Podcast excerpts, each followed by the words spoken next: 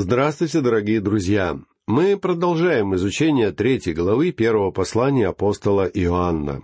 В прошлой лекции мы с вами говорили о том, что в каждом верующем действует и борется две противоречивые природы.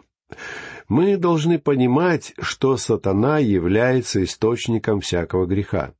Именно он ответственен за то, что грех вошел в этот мир. Сатана положил начало греху, и с тех самых пор он остается во грехе, находясь в состоянии противостояния с Богом. И именно он когда-то давно ввел в грех наших прародителей. Поэтому причина, по которой мы с вами сегодня обладаем греховным естеством, это тоже действие сатаны. Ибо кто делает грех, тот от дьявола, Самое интересное заключается в том, что вы всегда перенимаете черты вашего отца. Если ваш отец сатана, тогда вы будете действовать точно так же, как свойственно действовать ему. Если же вашим отцом является небесный отец, тогда вы обладаете его естеством и будете вести себя так же, как он. Это послание говорит нам о том, какой должна быть жизнь верующих уже здесь и сейчас. Вы не можете просто прослушать какие-то лекции или проповеди и кардинально изменить свою жизнь. Для того, чтобы это произошло, вы должны воззвать к Богу, прося об избавлении. И именно тогда вы испытаете истинное соприкосновение с Ним. Прочтем седьмой и восьмой стихи. Дети, да не обольщает вас никто. Кто делает правду, тот праведен, подобно как он праведен. Кто делает грех, тот от дьявола, потому что сначала дьявол согрешил. Для сего-то и явился Сын Божий, чтобы разрушить дела дьявола. Только Иисус Христос может избавить вас, друзья мои. Он может избавить вас от дел и оков сатаны. Обратитесь к Иисусу. Не приходите ко мне, потому что я не смогу помочь вам. Точно так же никто другой в этом мире не сможет вам помочь. Только Христос может сделать это, ибо Он великий лекарь, и я призываю вас обращаться к Нему с вашими бедами и проблемами. Господь Иисус Христос умер за грехи этого мира. Иоанн Креститель сказал о нем так. «Вот Агнец Божий, который берет на себя грех мира. Господь взял на себя наказание за наш грех. И поскольку вы доверились Христу, ваши грехи уже остались в прошлом, и вы уже спасены в нем. Он был без греха, ибо не имел греховного естества. В послании к евреям, в 26 стихе 7 главы, мы читаем о нем следующее. Таков и должен быть у нас первосвященник, святой, непричастный злу, непорочный, отделенный от грешников. Но в то же время он был человеком, и он умер за наши грехи в качестве жертвоприношения. Он уплатил за этот грех цену положенного нам с вами наказания — Однако апостол Иоанн говорит нам здесь, что Господь Иисус не только взял на себя наказание за грех мира, но также Он берет на себя сами наши грехи. В пятом стихе этой главы апостол Иоанн пишет, что Христос явился для того, чтобы взять грехи наши. Иными словами, Он умер, чтобы дать нам с вами возможность жить христианской жизнью. И это возвращает нас к теме всего этого раздела, который начинается с четвертого стиха и заканчивается двадцать четвертым стихом. В нем идет речь о том, что каждый верующий имеет два естества. Ту же самую тему апостол Павел подробно обсуждал в седьмой главе своего послания к римлянам. Там он фактически написал следующее — доброго, которого хочу, то есть всего того, чего желает мое новое естество, я не делаю, а злое, которого не хочу, делаю. Иными словами, в подобном случае ветхое естество человека берет над ним верх. Новое естество желает творить добро, но ветхое естество тянет его назад. Ветхое естество не будет служить Богу, оно находится в состоянии противления Богу. Павел пишет далее в том же послании к римлянам в седьмом и восьмом стихах восьмой главы. «Плотские помышления — суть вражда против Бога, ибо закону Божий не покоряются, да и не могут. Посему живущие по плоти Богу угодить не могут». Вы не можете угодить Богу до тех пор, пока вы не обретете рождение свыше. Павел продолжает там же. Но вы не по плоти живете, а по духу, если только Дух Божий живет в вас. Если же кто Духа Христова не имеет, тот и не его. Друзья мои, позвольте мне сказать совершенно открыто, что мы говорим здесь о возрожденных верующих. Мы не говорим о каких-то номинальных христианах. Мы не говорим о членстве в церкви. Мы не говорим о тех людях, которые просто приняли водное крещение, так и не обретя истинного спасения. Мы говорим не о тех людях, которые совершают всевозможные ритуалы или принадлежат каким-то религиозным системам. Мы говорим о тех людях, которые были рождены свыше. Господь Иисус явился, чтобы разрушить дела дьявола, то есть сделать для своих людей возможным, чтобы они жили для Бога. Прочтем девятый стих. «Всякий, рожденный от Бога, не делает греха, потому что семя его пребывает в нем, и он не может грешить, потому что рожден от Бога. То, о чем пишет здесь Иоанн, это новое рождение. И именно об этом говорил Господь Иисус, когда сказал религиозному начальнику Никодиму, «Не удивляйся тому, что я сказал тебе, должно вам родиться свыше». Всякий человек, рожденный от Бога, не делает греха. Дитя Бога получает новое естество, и это новое естество не может и не будет грешить. Причина, по которой блудный сын не мог остаться в свинарнике, состояла в том, что он не был свиньей. Он был сыном отца, и его натура стремилась в дом отца.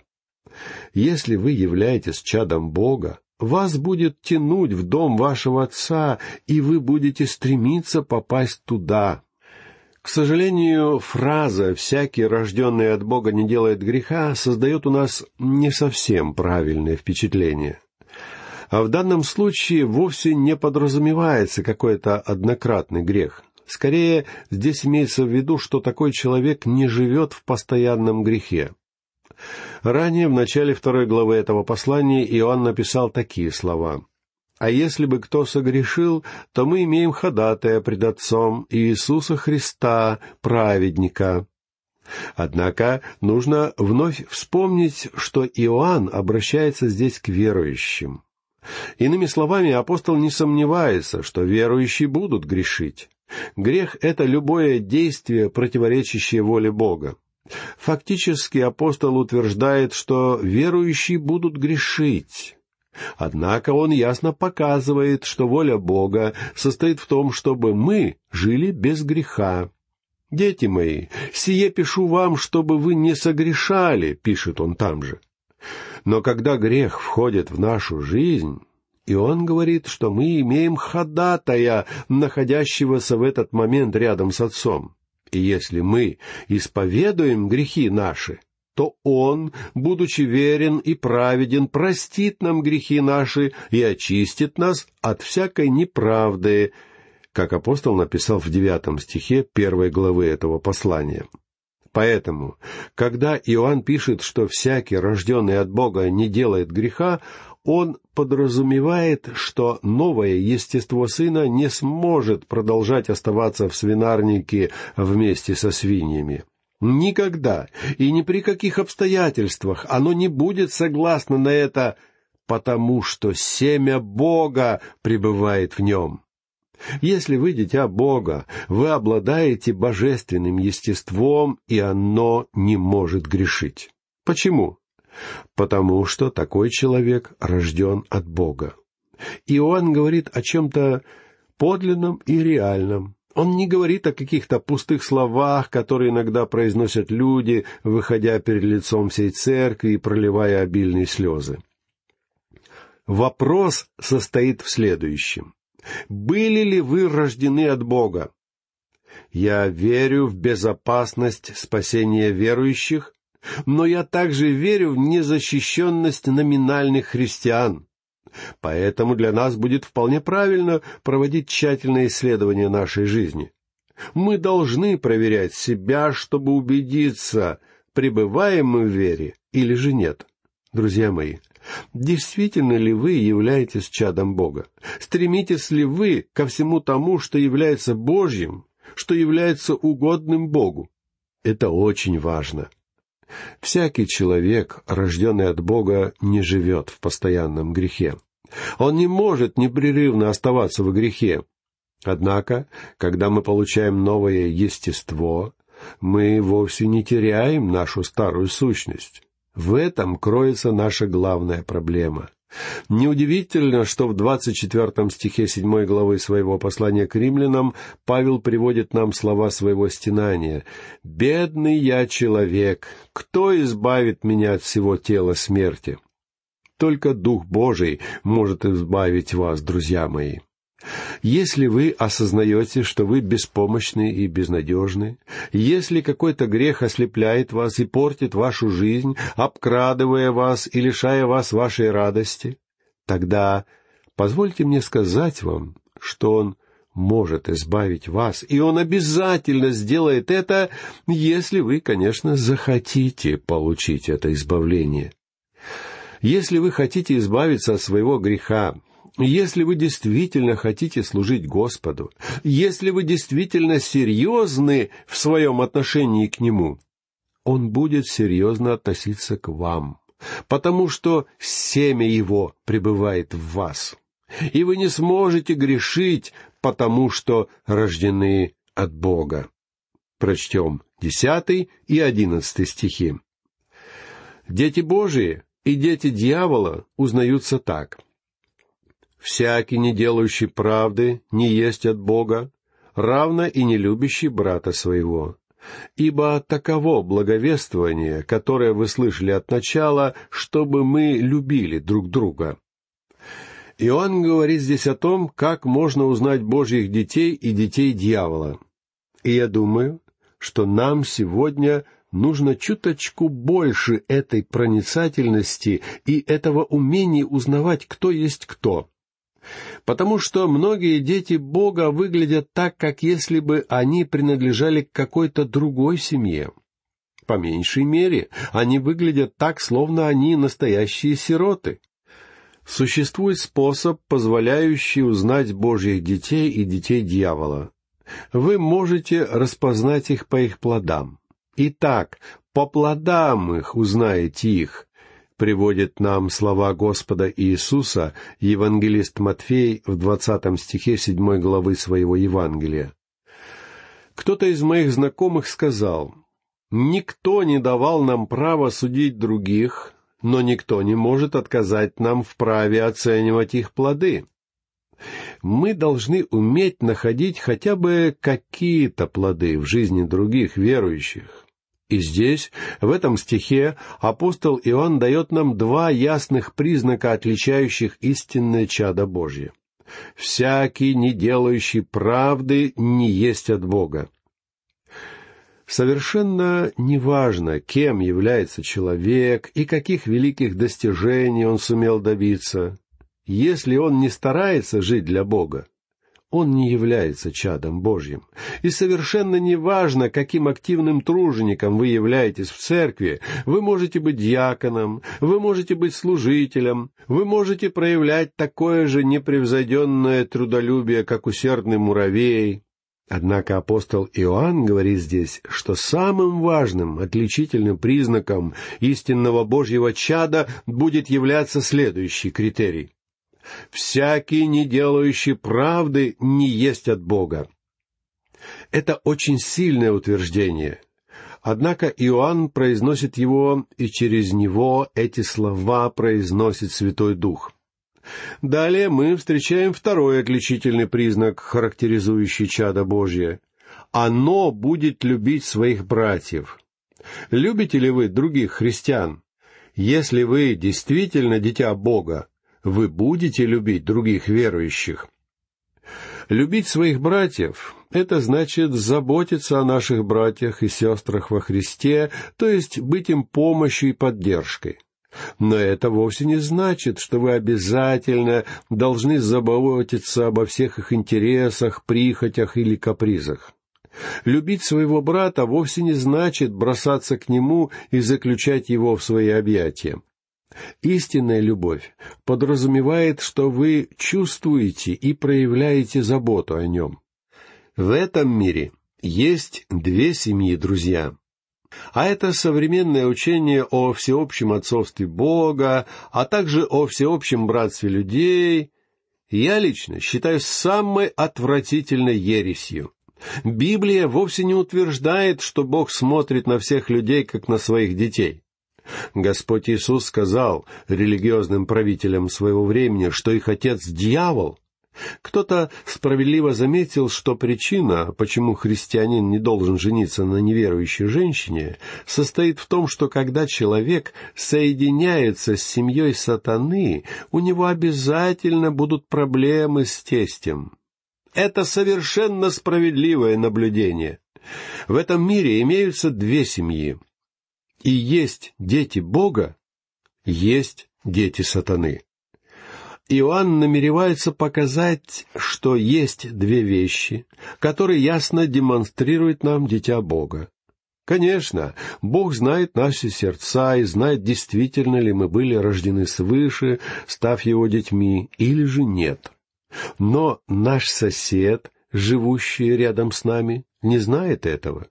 И для него единственный способ узнать, что мы Божьи дети, это если в нас будет проявляться жизнь Бога. И нет нужды стараться доказать это нашими словами.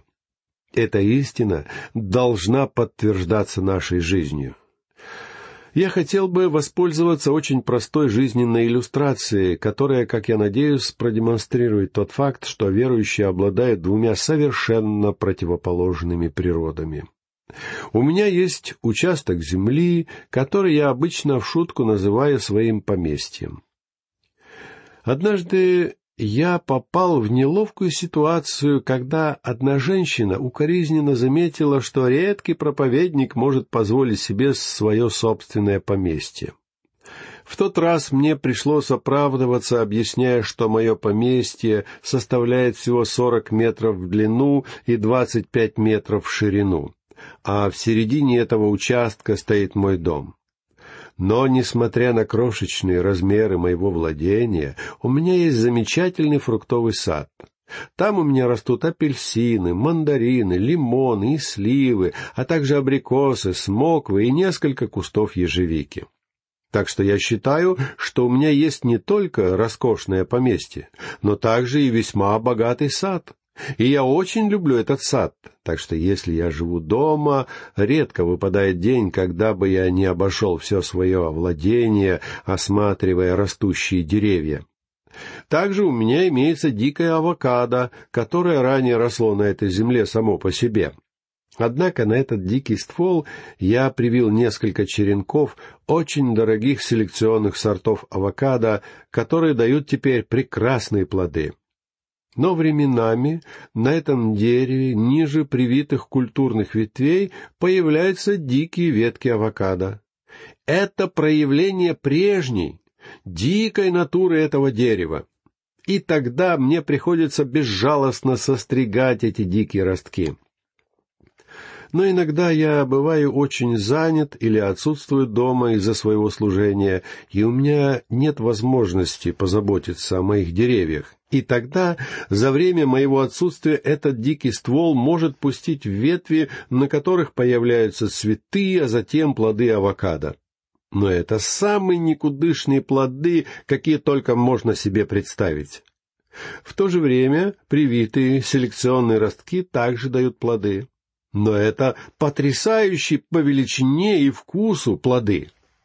Так что моя задача — это вовремя удалять эти никудышные ветки дикого дерева, чтобы данные ростки не отнимали силы у тех ветвей, которые приносят настоящий плод. То есть мое авокадо может приносить плоды двух видов. И все зависит исключительно от меня, какие именно плоды я желаю получить.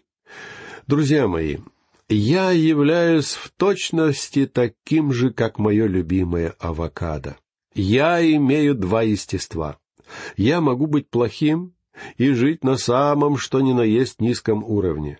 У меня есть естество, которое устроено именно таким образом. Все мы имеем это ветхое естество. Мы никогда не избавимся от него в этой жизни. И тем самым мы все лишаемся славы Бога. Однако чуть выше, в моем новом естестве, имеется возможность для принесения плода любви, радости, мира, долготерпения и так далее. Сегодня мне хорошо, и я чувствую радость Господа в своем сердце, но завтра вы можете застать меня в состоянии упадка. Этого не должно происходить, но порой это случается, а когда это происходит, я живу по своему ветхому естеству. В послании к Галатам апостол Павел призывает верующих учиться поступать по духу. Вы не сможете сделать этого самостоятельно послании к римлянам в седьмой главе Павел приводит нам две важные истины. Во-первых, в нашем ветхом естестве не существует ничего доброго, а во-вторых, в нашем новом естестве нет никакой силы. Поэтому нам нужна помощь. И совершенно неважно, кем мы являемся.